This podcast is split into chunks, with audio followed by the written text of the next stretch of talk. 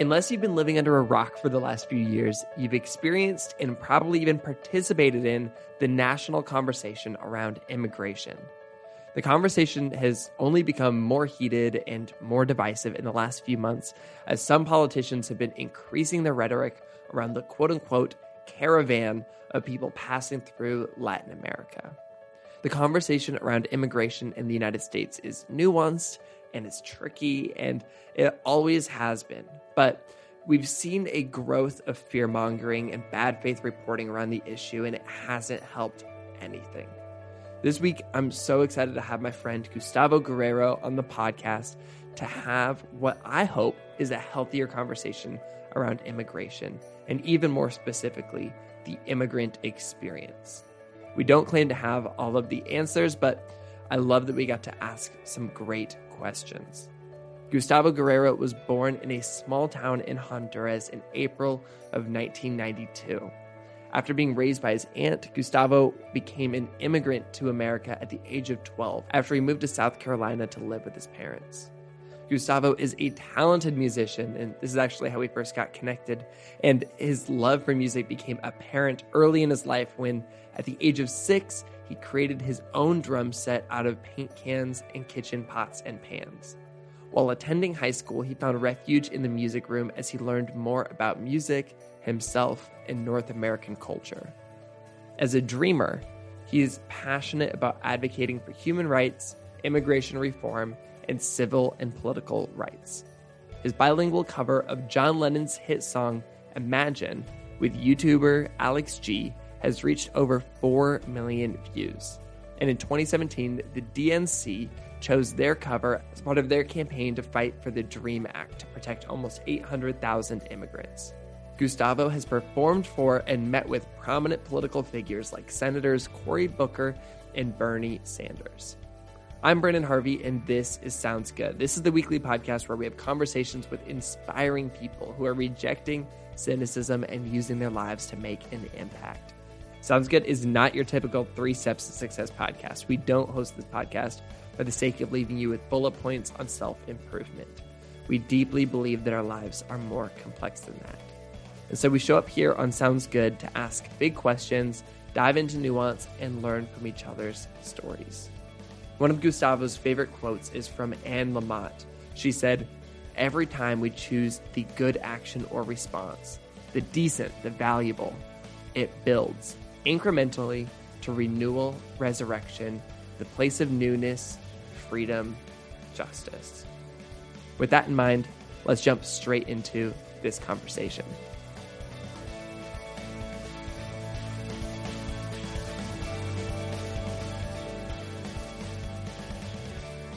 Did you ever watch that documentary? It's called like Being George Clooney or something like that. Mm, I don't think so. So it's about voice actors. Yeah. And like Oh, the people who like when George Clooney does a movie and they want to make it like, they want to dub it over in Spanish. Yeah, Who they bring in to do George Clooney's Yeah. voice in Yeah. Spanish. And then Yeah. who they bring in to do it in Portuguese and in French. Uh, and all of those people who are like I it's it's a fascinating. Yeah, it I- might even be free on Netflix. I don't remember. Yeah, it's interesting. I grew up watching cartoons in Okay. Spanish, so like it was always the same the same guy. Like whoever does Homer Simpson in Spanish, it's like Homer Simpson in Spanish. That's like, There's nobody else that does it. It's really cool. There's a Um, a TV show on Netflix called Money Heist. yeah, uh, and it's made in Spain. I think it's in Spanish, uh, but I watched the whole thing dubbed in English. Oh wow, wow. And I loved it. It's That's like one of my funny. favorite shows. yeah, Uh, it's a terrible show, but it like Yeah. I love heist movies. yeah. That's um, cool. That's cool that it's like backwards. It's yeah, it, it was nice being English. backwards. I don't Yeah. think that it was. I don't know what it's like to be dubbed the other way. It didn't seem like a very great dub, but it was good enough that I could like follow it all. Uh, I think that the you have issues when you're bilingual with that stuff. That makes because sense. when you're not bilingual, you don't see the difference. For example, there's certain things. I you remember the movie Coco, like Coco. yes, yes, So I, I that movie in English is phenomenal, but if you watch it in Spanish, it's just and if you understand Spanish, it's just a whole different level of like amazing. You know, really, yeah, yeah. Because it's the movie's supposed to be like in Mexico. You know, yeah. and in English it makes sense and it's cool. They make some they make some words, but anyways, yeah. So Do you think it was almost kind of primarily written in Spanish?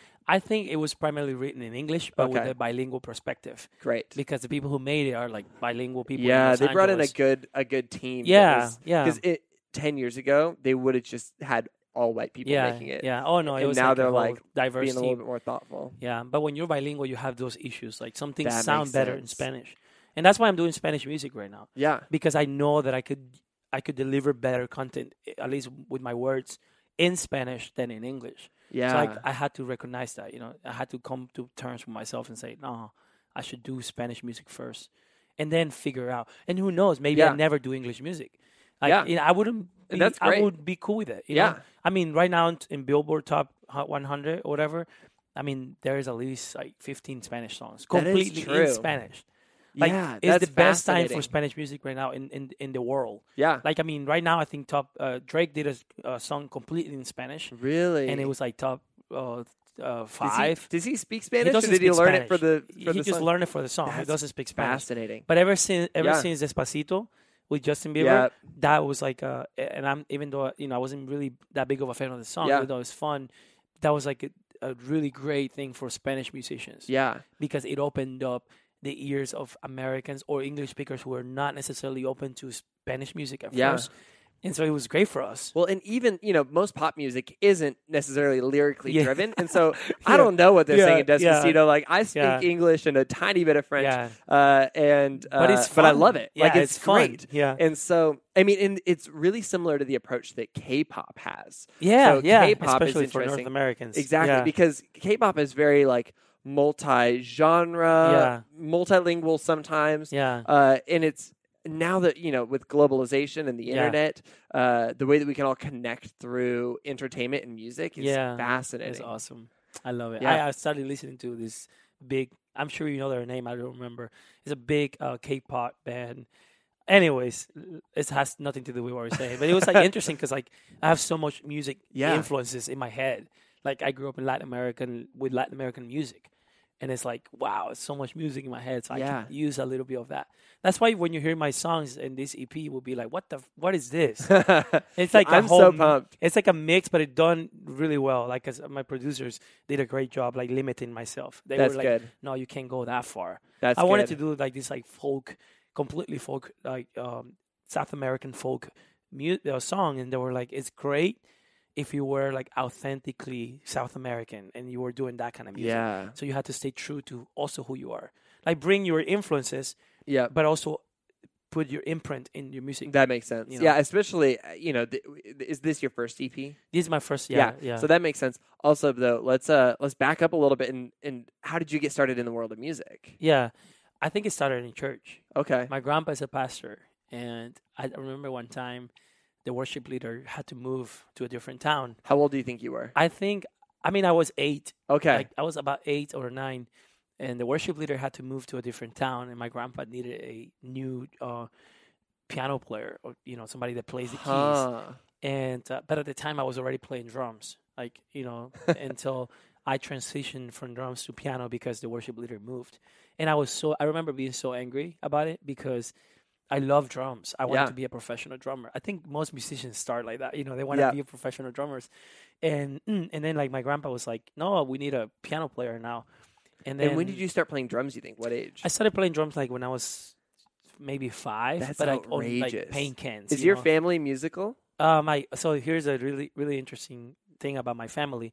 My grandfather was a very known, well-known folk musician in Honduras. Oh. so he wrote a lot of like national folk songs. the same grandfather that was a pastor. No, this is my grandfather from my mother's side. Got it. Okay. Yeah, so this is a whole com- is a whole completely different side of the, Got the it. family. But uh, he was a folk musician in Honduras. So I I think I inherited from him. Yeah. Even though he never recognized us as like their grandchildren because he had a lot of them. He was just Hmm. a you know wild man. Th- Is it is it wrong to say that this sounds very similar to Coco? Is I that- mean, it sounds very similar. That's why I cry so many times during Yeah. that movie. Because my grand, even though Coco at the end, you realize. yeah, Sorry for the spoilers, but at the end you realize that like it's not about fame or yeah, chasing you know money, but it's about family. And my grand my grandpa was always about not necessarily fame, but woman. got like he was just a womanizer in general. Like, uh, and so, but he was you know he was a really talented man, and he did a lot of great things for the country of Honduras as, a, as a musician. Fascinating. Um, so yeah, and it was in your blood, and so you played drums, and then one day you had to change over to piano. yeah, it was always because of out of necessity. Like the Huh. piano player left, but yet my grandpa didn't tell me that he also needed a worship leader. He just randomly told me on a Sunday morning, like, "Hey, can you sing this song?" And I mean, I'm st- I still don't consider myself a train. I'm not a trained singer. You know, I sing because I have to. I think you're a great singer. Thank you very I much. love your voice. Thank you very much. So my grandpa was like, I think, can you sing? I, I remember this song. I remember that song, Nothing by the Blood of Jesus or something Yeah. like that. It was that song Okay. in Spanish, obviously. And he told me, like, could you sing this song like today? I was like, what? You know, but at the time, you don't really think about it much. You Yeah. just do what your grandpa tells you or what the pastor wanted. And that was the same for me when I transitioned to guitar. You know, it was, I play guitar, bass, piano, and a little bit of drums. And it's been the same reason why I play this instrument is because sometimes we had a piano player but not a bass player. So I was like, I got, I had to jump into the bass, etc. And I feel like it's very a lot of musicians can relate to that because Yeah. I feel like a lot of people start that way in church, you know. Um, so yeah, Fascinating. Okay. So, at what age do you feel like you had learned all of these instruments? I think I I'm still obviously you can never stop Yeah, learning, no. but I feel like I took the guitar as my main instrument the moment I started writing songs because Okay. you could take it different places. So when I was 12, I started writing songs, mostly church music, and th- that's when the guitar became my main instrument. And to this day, I think I don't play much piano as much. I, I, I can I'm fluent at piano, but I don't use it anymore because I don't necessarily. Right now, this season in my life, Yeah. the guitar has taken the lead Yeah. as the main instrument. And Um, I mean, you're a great guitar player too. thank you very much. I, I I tell people that I play only what I need. Like you know what I'm saying? Yeah. Like I always hire lead guitar players when I'm doing like live shows, for example, because they play great lead, but- sometimes they don't seem to know how to play the things I play. It's so Hmm. interesting. Some Yeah. some of them are trained musicians. They're like, I don't understand what you're trying to do, or they tell me like, Oh, this is really awesome. Like, how do you come up with this? I'm like, I just it just sounded cool. and it, and so you you're like fully self taught. Yeah, yeah. Even though I was in uh, training jazz uh, when I was in high school, I did jazz band. Okay. So I, I did had four years of, I guess, if you want to count that, high school training. I think know. it counts. Yeah. Yeah, I was I was playing piano for the jazz band. And, Got it. yeah. And then I was in choir in school, but that's my only training. And then like you know on my own YouTube videos, you know. Yep. No. So, YouTube's amazing. yeah, thank God for YouTube. So, at, at what age did you uh, move to the United States from Honduras? So I was 12, about to be 13 when my parents brought me here. They were already living in South Carolina. And so and I, you were in Honduras. Yeah. Were you like living with your grandparents? I was living with my aunt and my uncle, Okay. which for me they were my parents because uh, Okay. my parents left me when I was uh, really young, I think 6 or 5 Mm. years old. So for me, the only parents I knew were my uncle and my aunt. Interesting. Yeah. And did they have kids too? Yeah, it was uh my uh, they had uh, two little um kids, two little boys. So my younger cousins. Okay. They're they're like my brothers now. What do you remember life being like outside of learning music and stuff? Yeah, life in Honduras at the time because I know it's changed a lot. I I come from a really small town. Like we have dirt roads, but yet it's not like tribal style. Like Yeah. we still have McDonald's and all this like American things. you know. Yeah. you can find a McDonald's anywhere you go in the world. and but we had a very very minimalistic simple life like life was always about getting up you know having breakfast going to school for me or my parents or my uncle you see i call Yeah. my parents my uncle and my aunt they they own like a they had a company that built doors like it's interesting you know and all types of doors and so they would do that kind of work and uh, so yeah life was very simple you know just riding my bicycle i remember always having my real parents in the us but i i liked it more because of what they sent me they would send me Mm. cool stuff That's like awesome. the converse all-star shoes for example like i was i think i was the first one in my town to have them Wow. so I was, in a way, I was kind of spoiled by my uh, parents living in the U.S. It would put me in a different space from everybody else because I would have the cool toys, and it was Yeah. not like the rich stuff. It was like simple things like a little Yamaha keyboard, Yeah. like a hundred dollar keyboard, you know. And so yeah, that it was very life in Honduras for me was very peaceful, slow paced, secure. You know, it was it was. Yeah. I felt right at home. Interesting, ironically enough. Yeah. Yeah. What inspired your parents to move to the U.S.? I've asked my parents this question before, like now as an adult, because I've heard so many stories about it. And I think that when I was a kid, they would try to hide the real reasons why they moved. But according to my father, they moved here because they had a big bank uh, payment that they had to do. The bank was going to take their home away if they didn't pay a certain amount. Their home in Honduras. Yeah, yeah. Okay. They had a debt uh, with the bank because my my grandpa was also a farmer, so we went through a drought back in Uh, 1999 because of a hurricane, uh, Yeah. Hurricane Mitch, that destroyed Central America. Um, the worst hurricane in history of Honduras. So my grandpa lost it all because of the hurricane. So my dad was gonna lose his house as well. My grandparents. So my dad was like, "I'm gonna have to go to the U.S. to get this money so we can pay the bank back and we can, you know, still keep our homes." Yeah. So he moved here by himself for that reason back in 1999. Got it. Yeah. Okay. Did he have like a plan? Did he have a, a job lined up, or he's just like, we're gonna show up and we're gonna we're gonna find something? His plan was literally to come here to work for two years. Okay. and w- the work that he does in Honduras, he's a he's a high school teacher, but Hmm. he wasn't able to do it here because he was not bilingual, and also like it works differently. You have to have accreditation from the U.S. Um, Oh, you know, to yeah. teach, Yeah. and so the only work he could do is you know labor, blue collar labor jobs. So he did construction work for a, while, um, security guard, like he did a lot of random jobs. But the plan was always for him to go back to Honduras after two years. Hmm. But the thing, what happens when you come to the U.S. is that you realize how awesome things are here, and you're like, oh my gosh, like I could make, you know, so much money here in a month. know, that would take me three years to make in Honduras. Yeah. So that kept him here, and he was like, I'm gonna say one more year, one more year, and now like twenty something years later, it's like not only he he's still here, but his whole family is here. Now. Yeah. Well, and it's fascinating to me, and I think that people don't think about this that often. That your dad was a skilled, you know, educated teacher, Mhm. and then he was working a blue collar job in the United States. Yeah, you know, like he's he's not somebody who was working a blue collar job in Honduras. Yeah, and he was making double, if not more, here as, as a construction worker than as a teacher. And That's by the way, this is still true to this day. Like Wow. a housekeeper here makes more than a doctor in Honduras sometimes. Wow. And I know it sounds exaggerating, but you can look it up. It's true. And I have friends that are professionals in Honduras that move here because of necessity, and then they do blue collar jobs, but they get way more money a, a year than they would get practicing, you know, their professional careers in Honduras. Man. And I'm sure it's true for a lot of countries, Yeah. especially third world countries. Okay, so your dad is in the United States. He's he stays longer than his planned two years.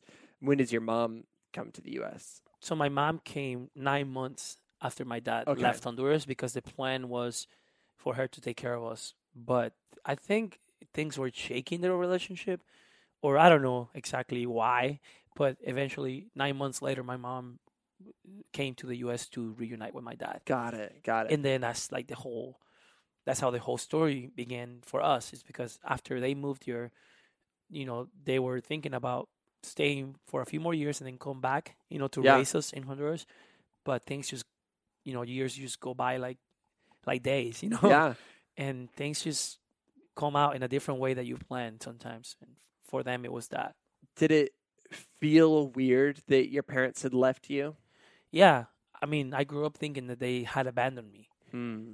and I remember it was really hard for me. I was the older, you know, son because we I have a sister. She's uh, 22 now, but so I was the one I think that was affected the most. It, it was a very emotional, a traumatic experience for me because I remember my mom. I still remember to this day when my mom left.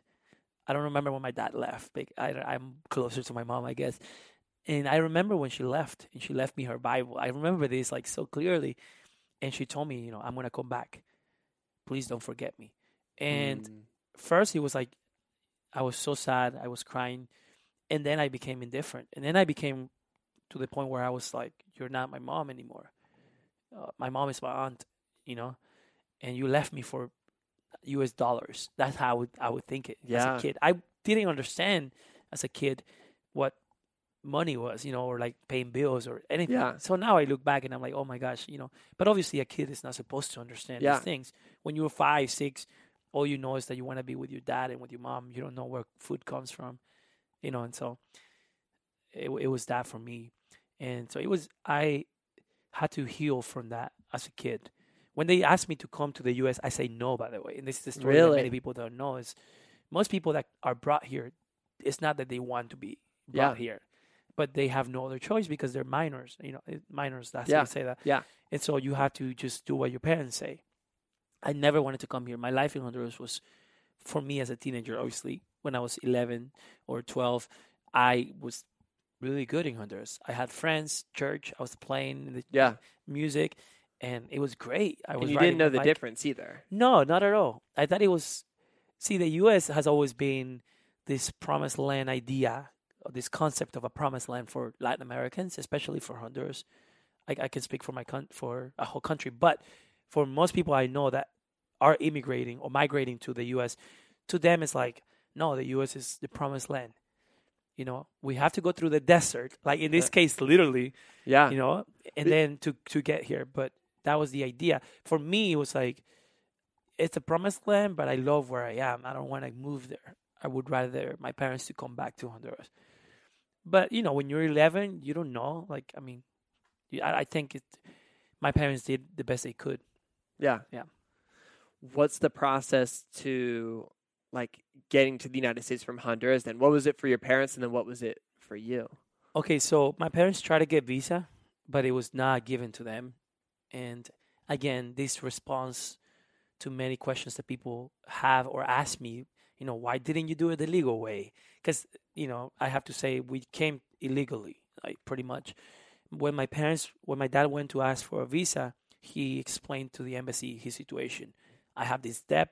I have to make some money. If not, my house is going to be taken away and but they don't give you a visa unless you know you have a lot of money and Oh, have- like you have to own land like this is something also that many people don't know yeah, I didn't know that. you have to be uh how do you say land owner like you Yeah. have to own land and you have to have possessions you have to prove to the US embassy that you have a lot of things in Honduras in order for them to give you a visa and I understand you know I get it you, they want to bring people that are educated people that are not going to stay here but they're going to go back to their country Oh, I get it. Yeah, so so they- because they're like, oh, you've got a vested interest in Yeah. coming back to Honduras. exactly And is it is it Honduras that denied them or the United States that denied them? no this is the US embassy Okay. Yeah. Yeah Got it. The U.S. embassy in Honduras. Got it. So you go to the capital. Typically, you go to the capital of the country, and then you apply. You bring your papers. You bring your possessions. You bring your titles, whatever you have, and then they say, mm, "We're gonna give you the visa, or we won't give you the visa." And so, despite the hurricane and then the drought, there was they weren't like bringing in more people or anything. No, not at all. I mean, it's always this is something again that people don't know. It's always been really hard for third world countries to get approved of a visa to come to the US. If you're from Spain, easy, quick. If you're from Chile, Argentina, easier because you are from a first world country, which typically gives you a better chance, you know. Got it. For, but countries in Central America, we have it really hard. It Has always been that way, always. You know, during the Bush administration, during the Obama administration, now it's even harder. But it's always been really difficult. Uh, during the Clinton administration, I've heard that there was amnesty happening, so it was easier for people to come. But anyway, so you know, many people go to the embassy to ask for a visa, and the problem here is that it's expensive. You know, to apply for a visa, Mm. really, really expensive And you're not guaranteed that you're going to yeah, get it. Yeah, it's like playing the lottery. You know, you put your money in, you go, but you show up, but you don't know if you're Yeah. gonna get it. Most people, I think, ninety percent of people that apply don't get it, Mm. and the ten percent are people who come here only as tourists and you know to vacation in the U.S. And so yeah, so after their visa getting denied. You know, and my mom went through the same process. We went through the same process too, by the way. We all went to the U.S. embassy in Honduras, try to apply for visa, and my parents spent more than five thousand dollars Wow. in 2000 what six you know to try to get us here legally you know and then it didn't work that way so for us it was more things were getting crazy in honduras with crime and you know gangs and a lot of the kids that had parents in the us were being threatened like they were kidnapping kids that had parents in the us because these people that were doing these things had this idea that because they're in the U.S. they can they they, They, have access pay the ransom. they have Yeah. access to more money. So my parents were afraid that we were gonna get kidnapped because they were we were written in a list. It's funny how these things work Yeah. because like the gossip around town was so quick that you heard oh so and so is on the list to being kidnapped and so yeah so the rumors started started spreading my parents were like we have to get you guys out of there Yeah. so And it's interesting how the whole thing is cyclical. So you have a hurricane and then a drought that creates an economic issue. And your parents are like, okay, well, we have to solve this economic issue and we're going to try to apply for a visa. yeah That doesn't work. So then they're like, okay, well, we're going to lose our job and our property Yeah. if we don't do something. So, you know, we're driven to do this thing. And then it's like, okay, now that we're in this situation, now our kid is in danger. Yeah, yeah, and I think it it's a very similar story for everybody. Even the European migrants started coming in the 40s or during the or or during First World War, and it was the same thing. You know, they first came, you know, to get some money and get back, but they saw how awesome things were here. They were like, what if we try to bring our family and have a better life here? Especially, I, I'm not a parent, so I don't know what it feels like to say, you know, I want to give my kid a better future. And so, even though I didn't like coming here at first, I, I always tell my parents when I see them now, it's like, thank you for bringing me here. Because I would probably be dead by now if I had not come to the US. Hmm. So, Yeah. What What are the lives of your peers back in Honduras like? so right now, especially as we talk, you know, there's a lot of crisis. There's a big crisis going on in the country. Uh, the current president, you know, pretty much changed the constitution to be voted again into office. Hmm. and so most people know that it, it was corrupted the way Yeah. he got elected and it's affected the whole country because it created crisis between the two parties you know the left and the right and then a lot of a lot more crime honduras i think is uh, amongst the most dangerous countries in the world if not Wow. the second most dangerous country in latin america and so the life of my peers is just constant sorrows you know trying to survive trying to stay safe they don't go out of the house after 9 p.m. My sister was recently in Honduras visiting, and she said that after a certain time, like 9 p.m., like nobody gets out of the house because you get shot or you get kidnapped or you know. Wow. So it's very bad right now, and I'm sure that there's great things about it, about Honduras, you know, about my country, but the everyday life is really tough right now for this, most citizens, especially for the lower class or middle class citizens in the country. Um, that's why you have the crisis going on in the caravan. You know, many people living in huge group. You know, like seven thousand people. You know, marching Yeah. through Guatemala and Mexico. You know, risking their life because there's no option for them. Well, and you know, it's not a caravan because they're trying to intimidate or scare anybody. It's a caravan because that's the safest way to Yeah. to move through. Yeah, know, like move north. yeah. They find comfort in other people. Uh, you feel safer. You know, because you don't only have to cross the border, the U.S. and Mexican border. Remember, you ha- as a Honduran citizen, you pass through Guatemala illegally as well, and also through Mexico illegally as well. And here's something that most people don't know, and they when I tell them this, they get shocked. The Mexican government or the Mexican border patrol, the Mexican you know police officers are typically they're typically worse when it comes to human dignity than the U.S. Mm. border patrol. Meaning the U.S. government has a bit more compassion towards immigrants than the Mexican government. And I know I'm if if you're Mexican and you're hearing this, you know, I know it's, it gets you angry because it's not supposed to be that way, but it just there's more corruption in Latin America than there is in the U.S. You know, there's there's corruption in every government, but I can say that there's more in, in, in Mexico because of the way they treat their immigrants. Right now, the Mexican government has killed five people already in the caravan. Oh wow. Yeah, intentionally. Like they have helicopters, you know, flying low eh, when people are swimming the rivers, you know, so they can either go back or drown. And yesterday I heard a story of a young boy, like 18 year old, that drowned in the river because of that. It makes me really angry because we don't treat our immigrants the way we should treat them either in our countries. And then we come to the U.S. asking for good treatment. You know what I'm saying? Yeah. So this is a chain that happens in every country. I- I'm sure there's a lot of components to it, but I think there's a fear of the other. And I Yeah. think there's a fear of of change. Yeah. change is scary. Like that's very valid. Fear of the other is less valid. Yeah. But it, I think it's a universal experience. It is. It's not the only. The U.S. is not the only country that has a bad reputation when it comes to how they treat their immigrants. In fact, sometimes we are more merciful here than in other countries. Yeah. Yeah. I mean, in our our roots are a root of of showing mercy to immigrants. Yeah. But I think we oftentimes forget that, and I think it's you know again it's it's hard to hold on to those. It ideas. is, and we are a nation of immigrants. You know, it, this is this was a land that didn't belong to us in the beginning, and so ultimately, I think that's why the U.S. has been that promised land. You know, the Statue of Liberty. Give me your poor, your tired, Yeah. because it, that's what it signified for many people in Europe. You know, at the time, and that's why they came here. You know, I I, saw a meme recently of a, a vote like a big boat or like almost like a cruise. You know, Oh yeah, yeah, Uh, like a cruise ship. yeah, yeah, with like tons of European immigrants. And the meme says something like, you know, this was also a caravan.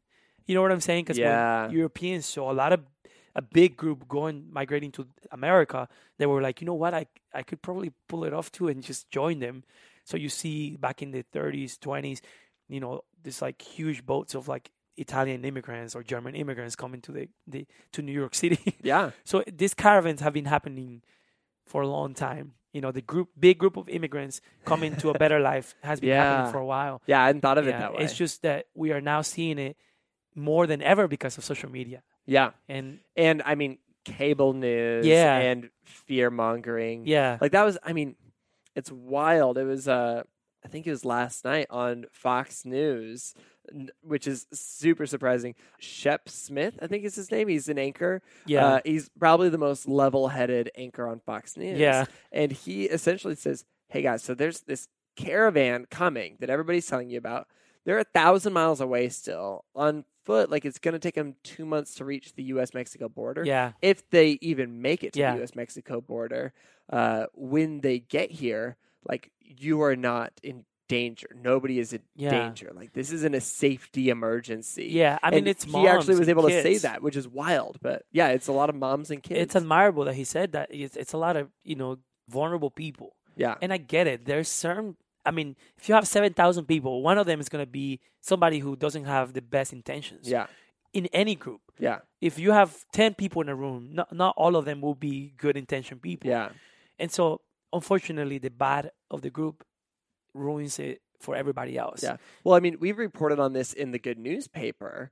Immigrants to the United States, whether they arrive legally or illegally, are less likely to commit crimes Yes. than natural-born citizens. Yes. the reality is that probably for the most part there's an equal variety of people who are going to commit crimes across all races nationalities etc but there is something about being a natural born citizen in the united states right now where if you feel afraid of change that's going to create a greater sense of, of crime perhaps Yeah. and so it's, it's that's the wild thing that yeah. And also, it's wild to to know that most people don't know that when it comes to immigrants who are here undocumented, they're not all from Latin America.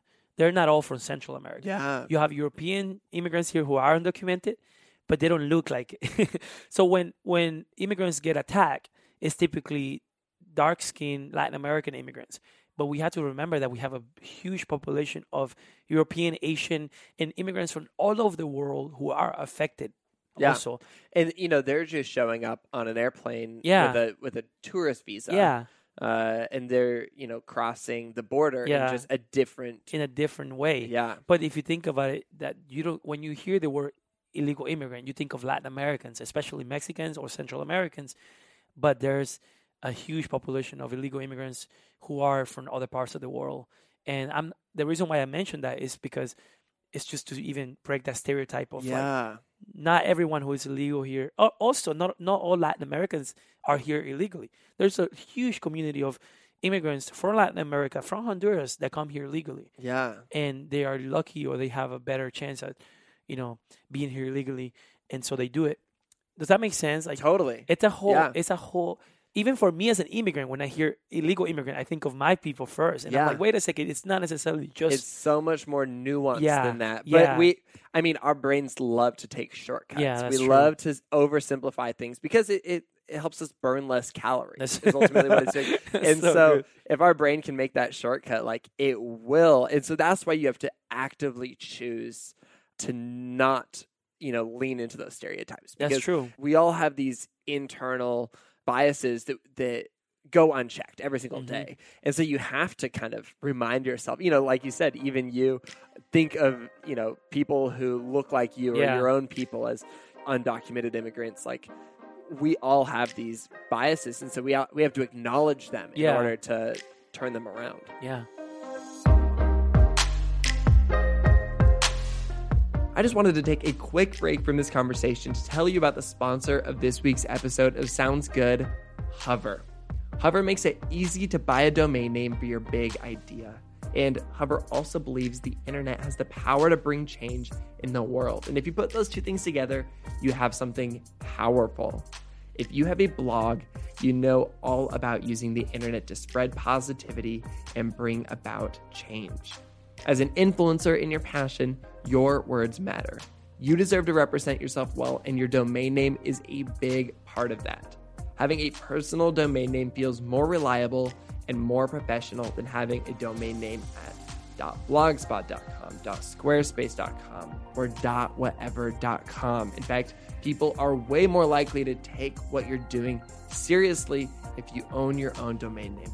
And Hover makes that so easy. Oh my goodness, it's so easy. And get this you can get a .com domain name from Hover for only $14.99 per year. That's not per month, that's per year.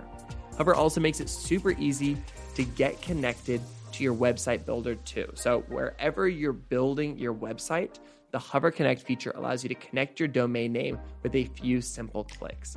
That's what I did when I bought BrandonHarvey.com over eight years ago, and that's what I did when I launched GoodGoodGood.co.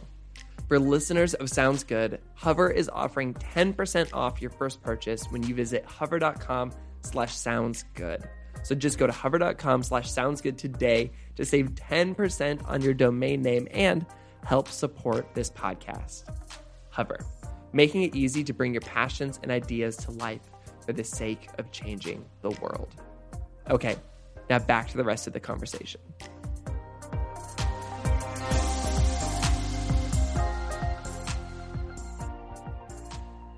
Okay, so you were 12 and you uh, your parents said, "Hey, you got to come up to the US." Yeah. What's the process of getting to the US like for you?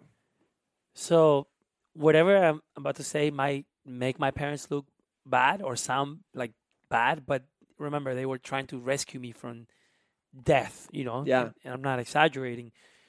So I had to come undocumented to the US. So what happens is most people hire coyotes, that's what they're called. Okay, yeah. Coyotes, coyotes, how do you say it in English? I would say like coyote. coyote, yeah. It's like a, a, a, So- English speaking. Yeah, so but that's the, the the the term comes from the animal.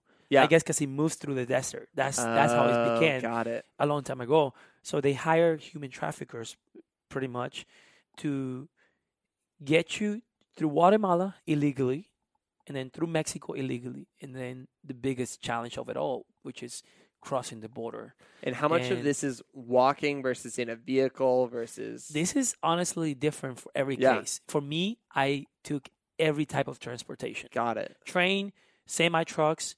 Uh, at one point in Mexico, I was hidden under the seat of the back of a semi truck. I could barely breathe. I remember I thought I was going to die of suffocation because I couldn't breathe. But they had to hide me in a semi truck that was had some type of cargo, which I think, and I'm almost sure that it was immigrants in the back of the semi truck as well. Mm. But for me, because I was a kid, I, I guess my parents paid more to have a bit of better treatment, which you can Got you it. pretty much have a package that you can pay these people.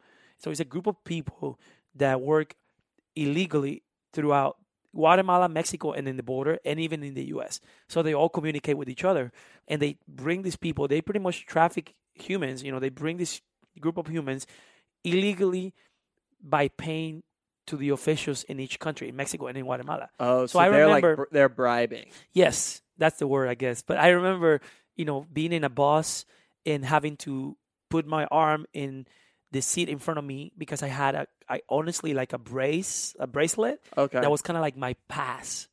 So th- when when Oh. there was a checkpoint in Guatemala, the police officers would get in the bus, and you know I they I was told to put my arm in front of the chair so they could see my bracelet, which pretty much meant that they had already they pay for my entrance under the table.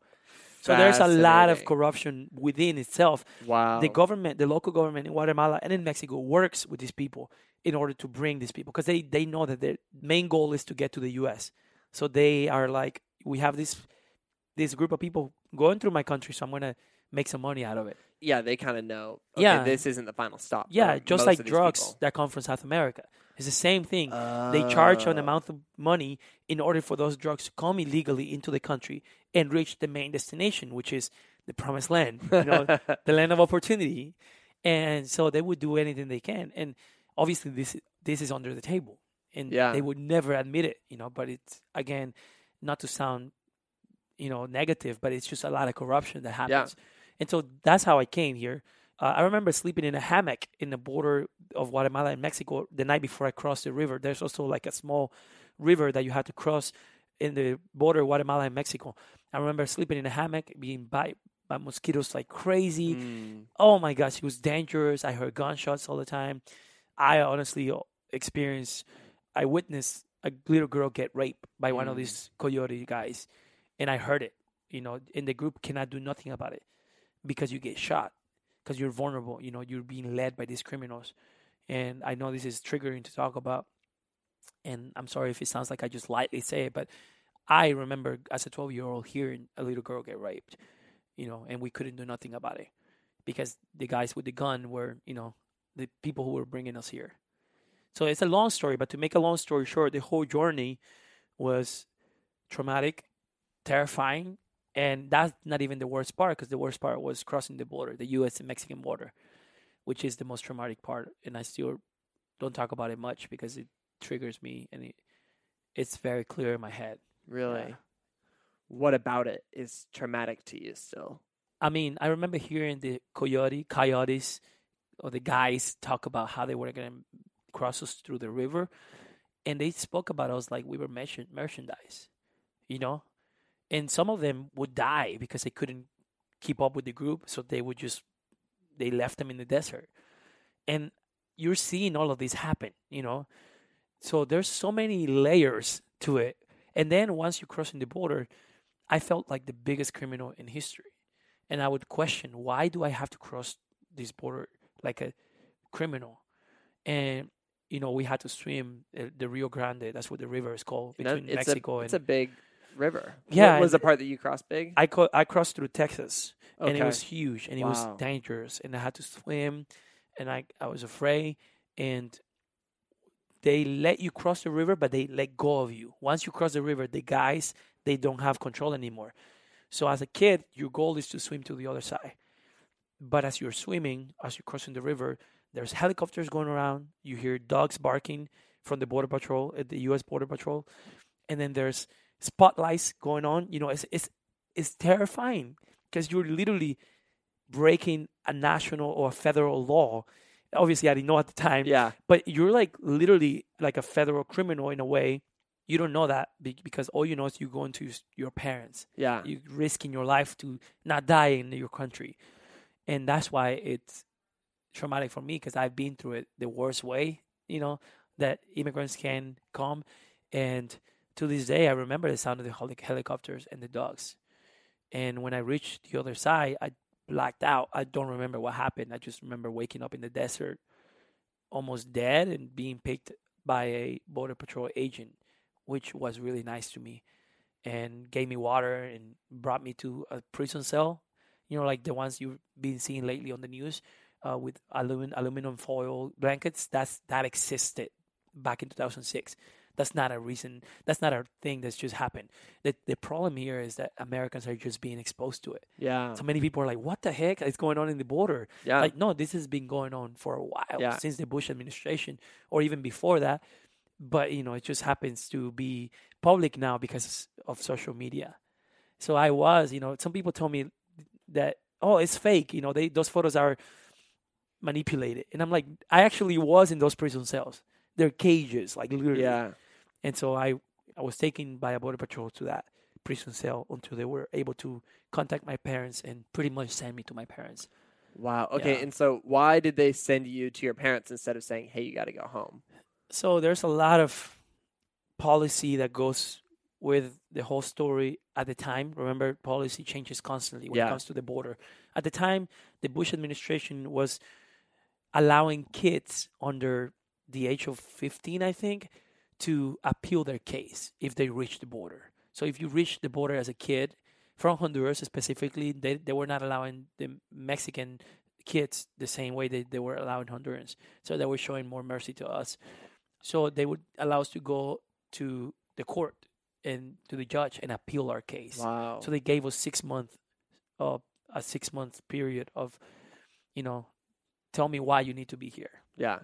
And then my parents obviously they didn't go to court because they knew they were going to send us back, which Got is it. typically the case. Got it. So it's it's very That's a weird part of the system. it's a lot of layers, man. yeah. And at the time, that was the law at the time, or that Yeah. was you know the policy. Now it's changed. So it's it's a lot of a lot of layers, and it's really hard to understand. And I understand when people don't get it, but at the same time, I always tell people like you should study a bit more because there's more layers to it. It's not that people just stay here because illegally because they want to. Uh, it's mostly because they're they've tried every choice, and to this day, like 2018, 26 year old me, I'm still undocumented. And to say this, it's very scary, but it's it's just part of the story. Like I haven't solved the problem. yeah. Are you are you at all in danger being on this podcast and talking about that and the, the process and the fact that you're undocumented? I mean, have you seen those documentaries of people who let leave cults and they talk about it? Have you seen those interviews? I don't know if you've seen them, Yeah. Yeah. but it kind of feels like that because I'm exposing a lot of weird, dark, under the table stuff that happens. So I am in danger in a way, but I mean, I am not risking much right now. I don't have a daughter. I don't have a kid Mm. you know i'm 26 and i'm also advocating for dreamers you know i'm a dreamer now And for those who may be a little bit unfamiliar with the Dream Act, yeah maybe a quick a quick breakdown of what dream act is. has been uh, we've been wanting congress to pass for a long time it's a policy that would give citizenship to kids who were brought here not by their own intent so we've been fighting for the dream act since a long time years maybe 2003 was when the dream act became like Yeah. the name because there were a lot of people who were under 18 brought by their parents Yeah. to the U.S. and it's Yeah. like you didn't have a choice. Yeah, Like, they I mean, grew you could have had some degree of a choice, but Yeah. at the end of the day, it's your parents telling you Yeah. you got to come to the states. and also they grew up as American citizens here. They speak English. Yeah. They, you know, they went to high school, middle school here, and some of them don't. Most of them don't have an accent. I have an accent because who knows why I never lost it. But you know, It's you a have- wonderful accent. Thank you very much. so that's the Dream And so in 2012, we were really close to for Congress to approve the Dream Act, but they didn't approve it for by two votes Hmm. unfortunately. And so Obama at the time was like, "Wow, I can't believe you guys didn't approve it." And I'm obviously misquoting, but so I'm gonna give you an ex- I'm gonna do an executive order. Yeah. So that's what DACA is. DACA is a cheap version of the Dream Act. Got it. DACA yeah. is like pretty much like I won't give you path to citizenship, I won't deport you, but I'm not gonna give you residency. So I'm gonna keep you in a loophole that's weird yeah. and like in a weird black hole stage. And because it's an executive order, the next president can, yeah, can revoke it. Revoke it. And and has President Trump done that? He did. He did. You know, Okay. a few months ago, but uh, thankfully ACL. Oh, what, Oh, AC ACLU. Yeah, they took it to court, in American Civil, Yeah, Civil yeah. Liberties. and so Union. because of that, some judges have blocked it. So right now it's in a weird stage. Got you know, it. it's not necessarily taken away completely, but there's not. it's, you cannot it's tied apply. up in the courts. Yeah. Yeah, oh yeah, and nobody apply. new can do it. no, nobody new can do it. But, you're I still have a it. dreamer. I have it, so mine expires in 2000 April 2019. Wow. And as of right now, I could reapply, but obviously, I don't think it's gonna stay like this. It's gonna somehow change, and hopefully, stays like this, or hopefully, changes for the better. But if let's say I if I cannot reapply, then I'm basically back to the drawing board and back to completely. I'm still undocumented because Yeah. DACA doesn't give you. Remember, DACA is not a, a, permanent or a, a status at all. It's not even a step towards citizenship. No, no, no, no. It's DACA just is just like a you're in a gonna- room yeah. waiting for it to be either deported or to be towards a path to citizenship. Got it. And there's no plan for either yet. Not yet. Not yet. And so Trump is basically saying, okay, we're, we're going to create a path uh, towards you getting deported, and Yeah. then a, a potential future president could be saying, no, let's create a path towards citizenship. And the polling says that a majority of Americans, a decent percentage of Americans, are supportive of Yeah. path to citizenship. yeah, even a lot of Republican congressmen are, you know, in support. Even it was really surprising when Marco Rubio came out Yeah. saying that he would support path to citizenship. Yeah. You know, which it, when he was running for, you know, to be a, a candidate for presidency, he was against it. Yeah. Then he changed his mind. It's not an easy thing Yeah. for somebody like him with his district to do. Yeah, yeah, but you know, there's a lot of people in both sides wanting citizenship for us, but it's a complex thing, and there's politics involved. Yeah. And Trump is saying, you know, the president is saying, "Give me the border, the wall, give me the wall, and I'll give you path to citizenship." Ah. so we are like pretty much like an exchange coin. Like, yeah. I'm gonna give you citizenship if if Democrats in Congress or in the Senate approve the wall, and they will not approve the wall yeah. I mean, because they're gonna be against everything Trump wants when Yeah. it comes to the the wall. yeah. So we are pretty much in the middle of this war between pride and political game. You know, I don't know. What do you think? So let's pretend that Trump wasn't a thing, that the current Senate and current Congress weren't a thing, and all the politics kind of were, were gone from this, and we had the ability to rewrite our immigration laws. What do you think would be the healthy and fair thing to create? And I know that's a big question. No, no, I can answer that question by simply saying, let's look at the numbers. Let's look at what how the country is being run and what the people are doing to better the country or to make it run. Yeah. Because let me tell you this: this is surprising to many people, and I, I still don't know why. The people who cook your food at Mexican restaurants probably illegal. The people who cut your yard probably undocumented. People who pick up tomatoes in California or wherever you know, everywhere in the states, they're probably undocumented. So society, as we know it in the U.S., it works because, in a way, because of also undocumented immigrants. So all I'm saying, and the reason why I say that is, I think we should rethink about how we deal with these people, with us, because we are already here anyways, and I don't think they're gonna go away. Yeah. And I know this sounds very like like I'm not saying this in an offensive way to people who don't agree with amnesty for immigrants, but what I'm saying is we are here anyways, so why not do it the right way? It's gonna benefit the country Yeah. economically. It's gonna make life safe for Americans. Like for example, Dreamers, we had to go through an extensive background check by the FBI in order to get the Dream Act status, you know, or the DACA status. So I went through a deep, like profound, where I had to send uh, screenshots on my Facebook like timeline Oh, wow. to FBI for them to say you actually are somebody that could be here. So it'll make life safe for everybody else. That's why I wish people would understand this. Yeah. Amnesty would mean people who are living under the shadows would have to come and do background checks. So if they're doing some type of crime, they will be checked for it and they will be sent back, which is good for the Yeah. safety of Americans and for the safety of the immigrants who are here doing good work. Does that make sense? Totally. And what, what so what about the border in the future? You know, like I think that the wall is a terrible idea just because you build a 10 foot wall, you get a 12 Yeah. foot ladder.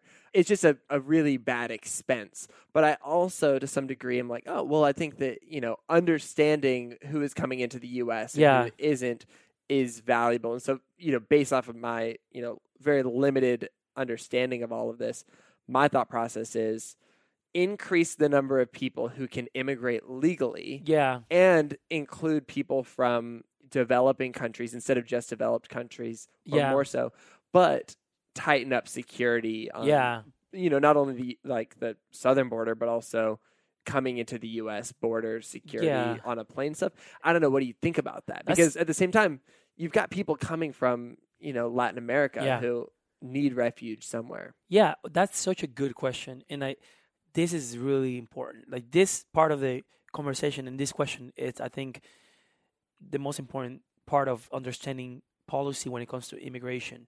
And I'm not a professional, right? I'm speaking as an immigrant, but uh, there's you, there's great resources online for you to understand policy and how it works. But what I can answer you about this is, the numbers are going down when it comes to people who are migrating here illegally.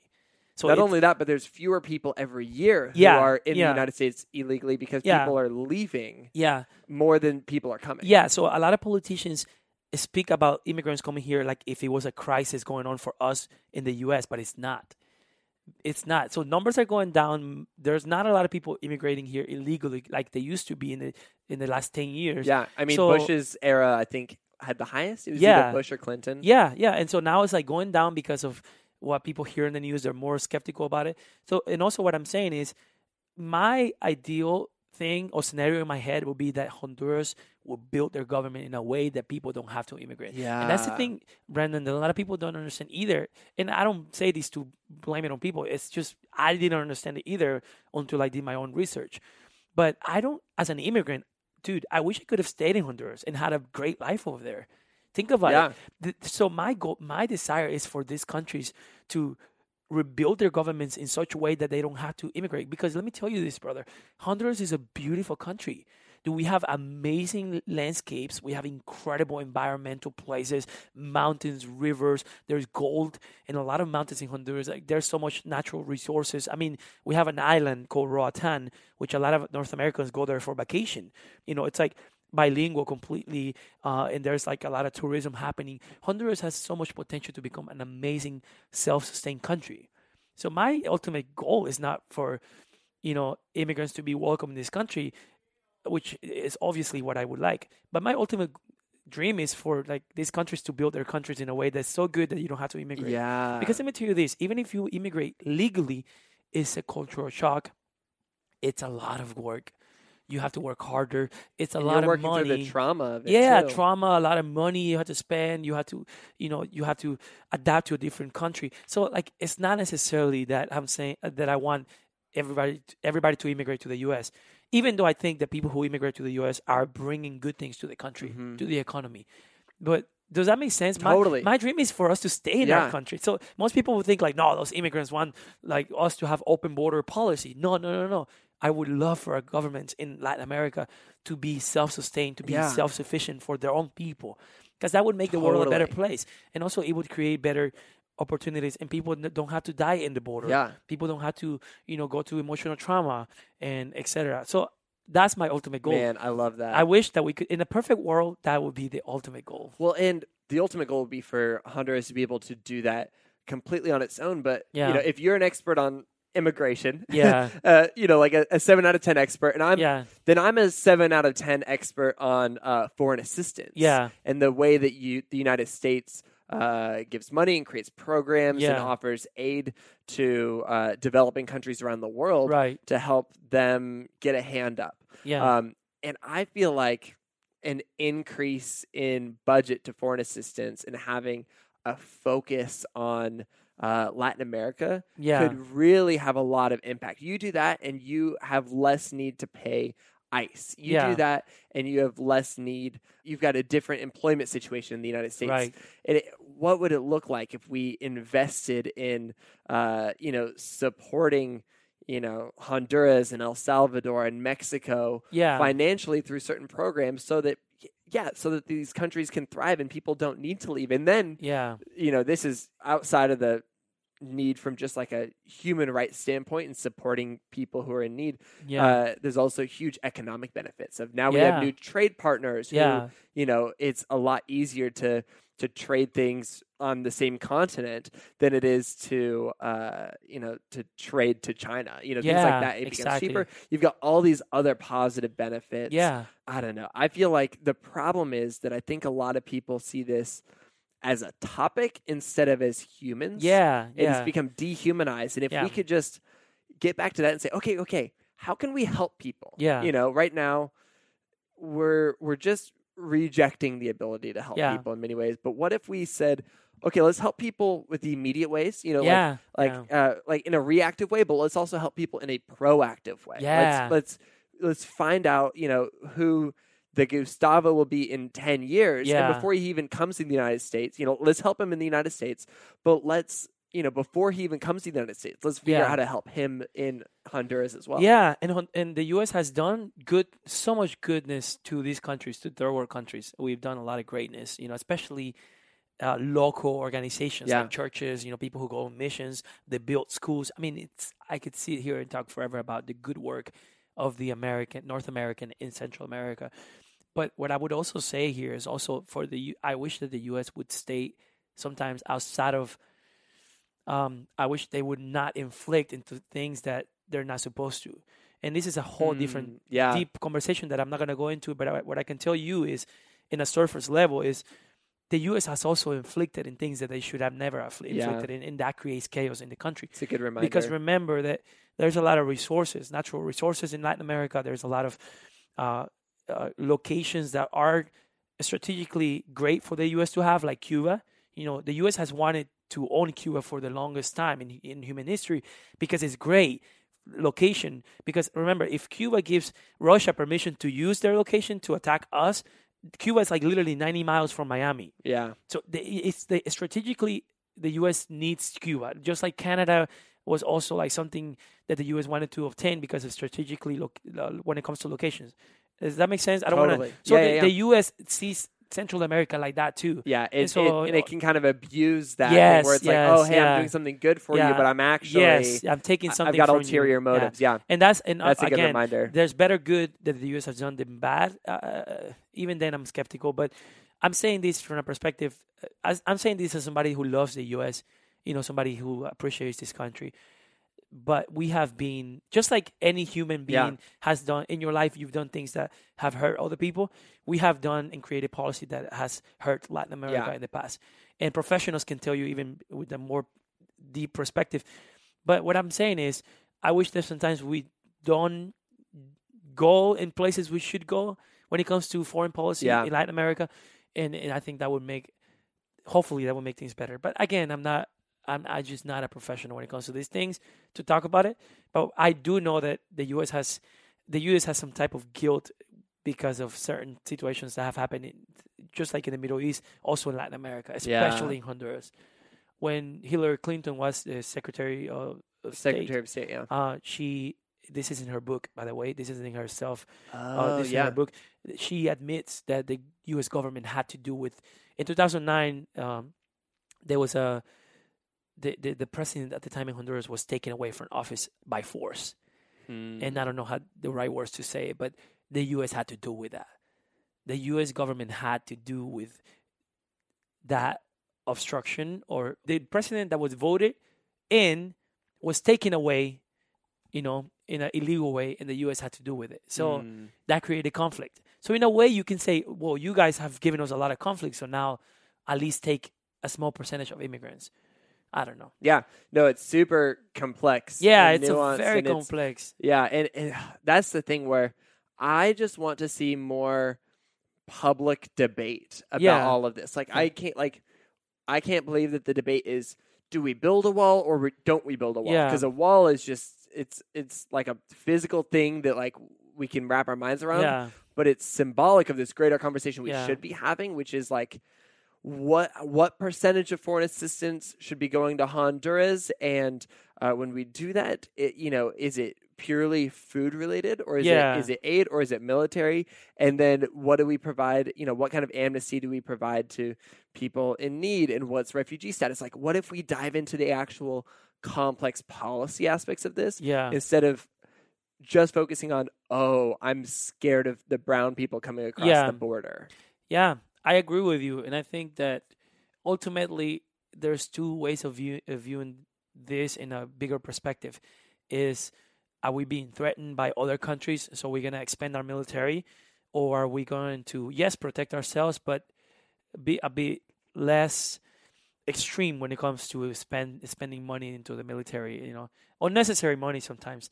But I think it, it also when you are, uh, you know, the greatest country on earth, uh, you know, I don't know if that's true or not, but when you're the most powerful country on earth, you're gonna go to the extreme on protecting it, and, and sometimes that affects people. I guess that's the best way to put it. yeah That affects countries and and masses of humans, you know. yeah And, And- I don't know if that's part of you know being one of the greatest country on earth is us also unfortunately creating policy that affects people negatively. I don't know. Yeah. Well, and and everything is is going to. You know, every policy will, and Yeah. so the question is, can we do it with a sense of empathy Yeah. and thoughtfulness and a choice to, you know, minimize Yeah. the suffering of others?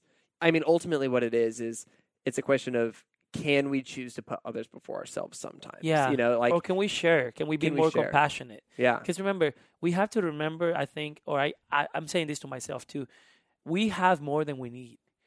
And that's the hardest part about, yeah, you know, that's the hardest part about being in North America, on the U, in the United States, is that we sometimes neglect that we have a lot more than we need.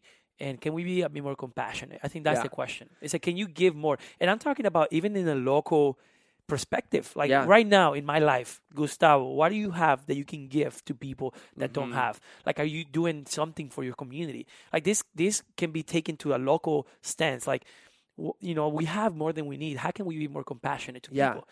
And And- so, and maybe know, this is a good a good segue to you know you know tell me a little bit about so you moved to the United States you went through school you know all through school you didn't speak English when you got here you told me earlier yeah, I didn't, not a word. I was put into middle school, eighth grade, without knowing a word. wow It was the most. I hated. I hated my parents for this. I, I blamed it on them at the time. And it was like, why do you do this to me? You know, it was traumatic. I I, didn't want to learn English. Maybe that's why I still have a thick accent. I refused to learn it. I was like, I Mm. don't want to learn it. I want to get. yeah I want to be sent back to Honduras. yeah I thought my parents eventually were gonna give up on it, and then we- we- we're gonna be like, you know what? We're gonna send you back with your aunt. But they didn't and so i had no other choice than to learn english. And also there was cute girls that i wanted to talk to. That's you were in South Carolina. Yeah. So i was in a little town called conway south carolina which is still feels like home in a way. It's uh, like 30 miles from myrtle beach. Um, so i learned english because i needed to and to uh, talk to cute girls. yeah pretty much. And then it became a you know that's how i graduated you know thankfully i got to learn and now i love it Yeah. english is one of my favorite languages you know and it's so cool that i can speak two languages you know? Yeah. i love it so and much sing in two languages too yeah oh it's my like gosh a game when you I was talk. like going through all your YouTube videos, and I was like, "Oh, I love that I just heard you sing yeah, this in two you. languages." Yeah, it's beautiful. You know, it's it's like living in two worlds. I always Yeah. tell people, if you're bilingual, you know this. It's like you see the world in two different ways. Like it's Ah, just completely That's different. amazing. A phrase can mean completely different in, in, in Spanish than it does in English.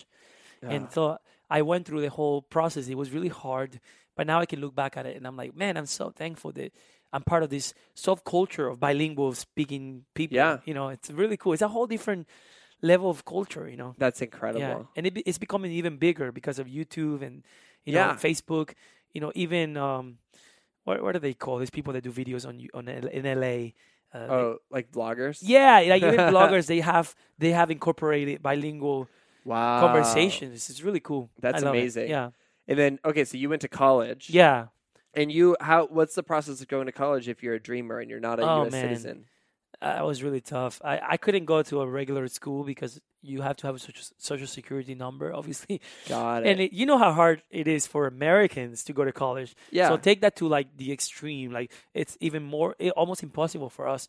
And my case was just a plate of events that happened and made it possible for me. I was uh, admitted into this little small Bible college that was accredited at the time, and that's like they admitted me in a way. I don't know how they did it to this day. wow. It was like the grace of the universe, the grace of God, and you know, but it was all being in the right time at the right moment, fighting for it as well. Yeah. Also, I was able to get a scholarship by leading worship on So campus. your music is continuing to come the back. The music has given dividends and- me wow. so much. I'm so thankful for music and my grandpa, and Yeah. you know because it's opening doors to me like I never imagined. wow. To this day, I'm probably here in Nashville because of a YouTube video or a, of a cover song that I did, and it opened doors for me to be in places and spaces that I never would have thought of. So music Man. has always paid uh, a way for me to be able to have this life. you know? Yeah. And that's so unique because, you know, your dad was a teacher and he had to basically do blue collar work. And I love that you were a musician and you get to continue to be a musician. yeah. Like what a beautiful thing. It's I'm so privileged, you know. It's because, you know, most people don't understand in my culture, you know, what it is to be a full time musician Yeah. because you're trying to feed your family. Yeah. so they they're, they're like, what? What is it that you do? and it's not only that you're able to feed yourself with music, but Yeah. you've got this next level where, and it's kind of a Maslow's hierarchy of needs thing, yeah, where it's not just that you're feeding yourself with your music, but you are using your music to communicate stories that matter. yeah, And we were talking yeah. about that before, but tell me about like kind of the the almost mission you have with the work that you do, or the- the, the music that you create. I think music can connect me with people that would not really be interested in my story if I said it with simple words. And so they listen to a song and then they want to know more about why I'm singing that song or what I'm saying. Yeah. So that opens room for me to say, actually, this is my story and this could be the story of a lot of immigrants and the story of a lot of people who grew up here uh, with without feeling they, they grew up here with with this feeling that they didn't fit in you know so my mission if if i was to put a mission into my music i feel like and i told you earlier my Yeah. music is a way to start a conversation to let people know that there's hope that there's a better world that we can create and that you have something to say and you should say it regardless of your background and if i'm doing something with my life regardless of all these things i've been through you also you know in a different way i'm sure you have a big and powerful story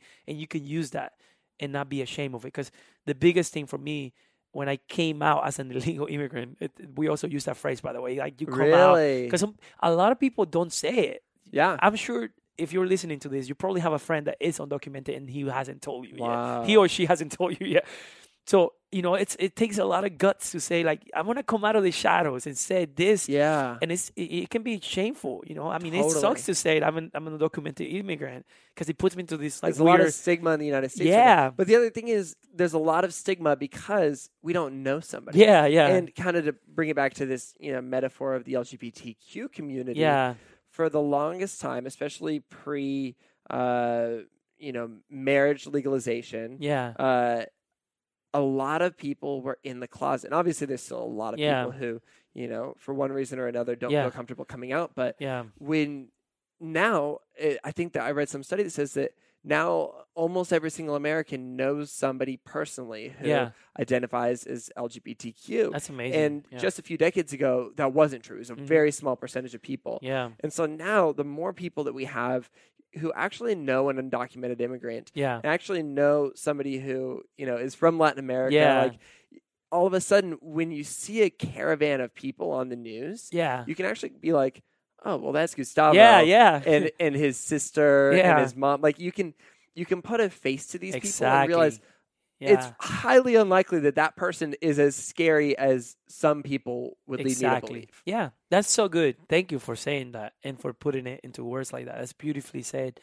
And yeah, I agree with you. Music that again, that's for me, it's a way to tell these people too, it you're okay and you you have value as a human being. And a paper, a social security number doesn't give you value. Yeah. You already have that value because a lot of people uh, feel like unless they have a social security number, they mean something in society Mm. but you matter regardless if you have a social security number or not you know and it's okay to say i'm undocumented you know That's and- brave and- of you to I, say but again like because you know I, Yeah. I know that some people You got to risk choose your more. context. yeah i know some people risk more like if i have a daughter here in the us to feed i probably would never say that i'm undocumented because i don't want to get deported if i get deported back to honduras i'll probably move to europe or something you know and i'll be fine Yeah. right now i have nothing to lose in a way Yeah. because I'm a sing- I'm a single 26 year old who doesn't have much responsibility other than pursuing my dreams. So I'm I'm in a different way. I'm blessed or lucky to have this perspective. But I'm sure that I, I know people that have you know their business that they can't risk, so Yeah. they, they they can't speak about it. So yeah, I use music as an excuse to tell people like you know what, it's okay to feel like an intruder sometimes, even though you're not. You know, just because you're Yeah. an illegal immigrant doesn't mean you're an intruder. It just means that you find yourself in a circumstance that made you take this type of lifestyle that is unfortunate and i hope that we can solve it hopefully soon and i hope eventually the world gets to a point where we don't have to immigrate so much even though it's been the story of humans ever since the Yeah. beginning of time so Yeah. i'm sure we're always at the end of the day we're always are going to have that immigrant label all of Mhm. us you know because your parents came here or your grandparents probably came here in a way that you know was not seen as legal, I guess. But yeah, Yeah. and you've got a new EP coming out soon. yeah. Tell me about that. That's Man, so I'm exciting. really excited. Yeah, it's a it's gonna be in Spanish completely, but it's an EP. and let me Um, just say, I love listening to your music in Spanish because Thank you. it's eh, you know I'm having a different experience than other people, but like because Yeah. I don't speak Spanish, I'm like I can work to this. I don't know so what these much. words mean. Yeah. It's just beautiful music. Yeah, thank Uh, you. But I mean, you know, I know from people who speak Spanish who have listened to your music, yeah, like you're a great lyricist. You Thank know, you there's a lot of thought, and I mean, your English, you know, stuff that you've created too is is Thank beautiful as well. I appreciate it. I, I'm just a lover of Spanish language, um, and I read mostly in Spanish, and so everything I bring into my heart is typically in Spanish. So I think I can say it better uh, at the moment. So I'm really excited because it's a it's an EP about pretty much what we've been talking about. Mm. You know, one of my songs questions that, like it questions what fitting in looks like. And uh, my first single that's gonna come out this Friday, or you know, I don't know when this is gonna be yeah, out. so it'll probably be November the Friday. second. Yeah, November the second. My first single. It's called Promised Land. Mm. So it literally speaks about pretty much stories of me as a misfit, if you want to call it that way. You know, trying to figure out life. My sec, what the second song in the EP is called Shell, like you know, Hmm. like what the turtles have. Uh, yeah, is that what it's called? yeah, shell. Uh, it's called caparazón in Spanish, and it's this idea of like not being able to fit in the shell. It's a it's an analogy that works better in Spanish. really? but yeah, pretty much the whole the whole EP has this kind of concept of misfit trying to figure out the world wow. in front of me, which I'm sure is the story of a lot of people. I'm really excited about it.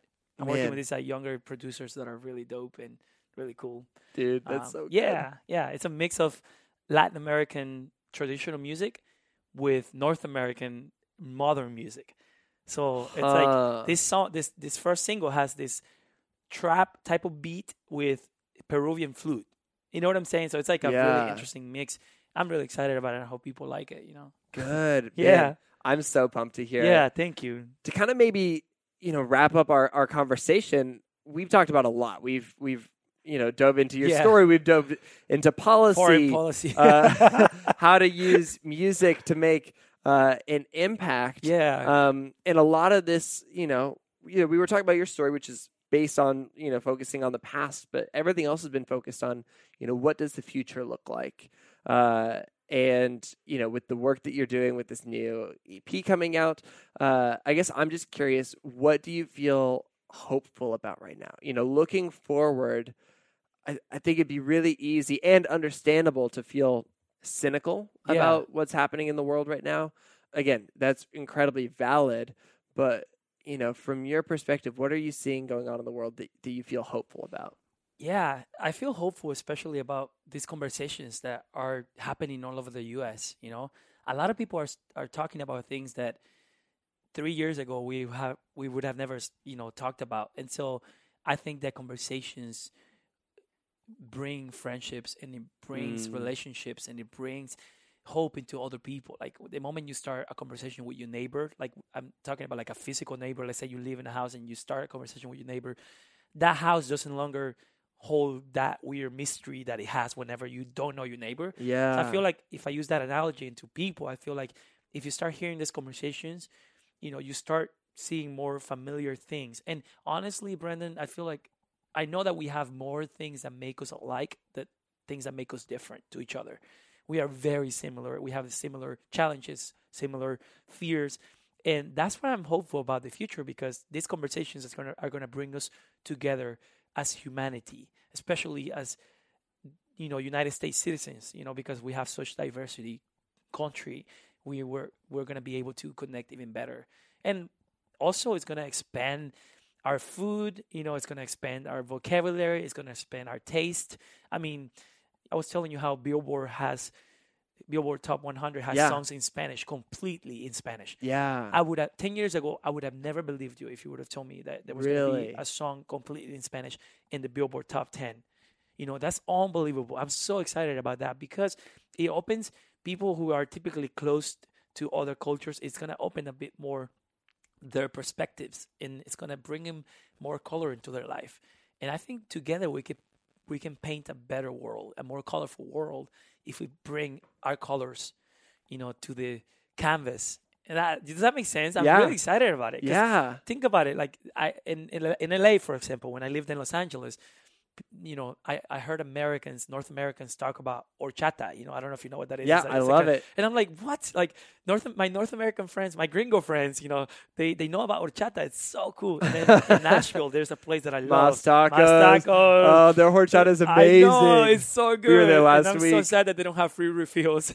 I think they do one free refill. oh wow, I Wait, didn't even know. So that. I didn't know that either. They told me this last That's time. amazing. So anyway, yeah. So things like that, little simple things like that make me hopeful for the future. Like the friends are eating corn like with mayonnaise, like the Mexican style. And I don't know, man. We see it in the movies. We see it in in our culture. We are slowly becoming even a more diverse world for the mm. good. And that's why I want to tell, I guess, people too. It's like we have differences are not necessarily something bad. It's not a threat to your security yeah. we also bring new colors that you probably didn't know you wanted or you wanted to have in your life. It's like uh, Steve Jobs said one time: people don't know what they want until you give them to them. Yeah. I'm probably quoting it wrong, but I feel like most people don't know that they need some Latin in their life. Look, we have we are very happy people. We have food for everything. You know, we we we eat for every single occasion. We are very loud and and we dance. You know, there's a place here in Nashville called Plaza Mariachi. They host this Thursday night salsa night. You know, where you see all these people dancing salsa music. So that's the beauty of this country, and that's why I love this country so much. Is because you have everything. You have a little bit of every part of the world come together in a city. You know, and Nashville is a smaller city, but if you go to New York, you find everything from every part of the of the world, every corner of the world. And that man, that's why I'm so hopeful for this country, for for our lives in general. I love it.